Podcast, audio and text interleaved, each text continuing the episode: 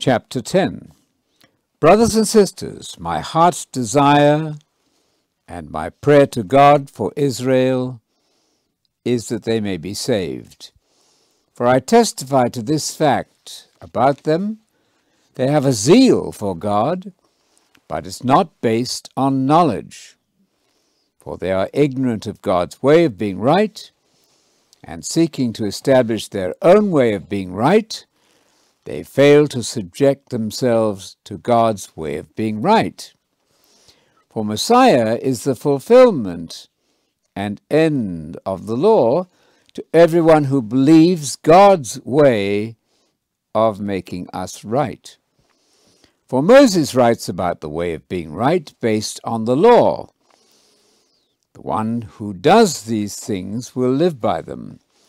But the way of being right based on belief says this Do not say in your heart, Who will ascend to heaven? That is, to bring Messiah down, or who will descend to the abyss? That is, to bring Messiah up from the dead. But what does it say? The word is near you, in your mouth and in your heart. That is the gospel word of faith which we are proclaiming. If you confess with your mouth that Jesus is Lord, and believe in your heart that God raised him from the dead, you will be saved.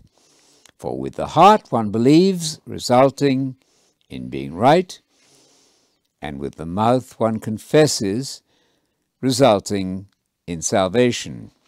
As Scripture says, Whoever believes in him will not be put to shame. For there is no distinction between Jew and Gentile, as the same Lord is Lord of all, and is rich to all who call on him. For everyone who calls on the name of the Lord will be saved. How then will people call on him unless they have believed him?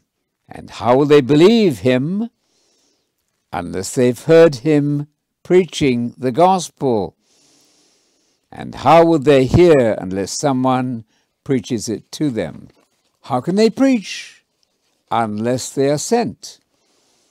As it's written, How beautiful are the feet of those who preach the gospel. But all did not obey the gospel. As Isaiah says, Lord, who has believed our message? So then, belief is based on hearing, hearing the gospel message preached by the Messiah. But I ask, have they not heard? Yes, they have.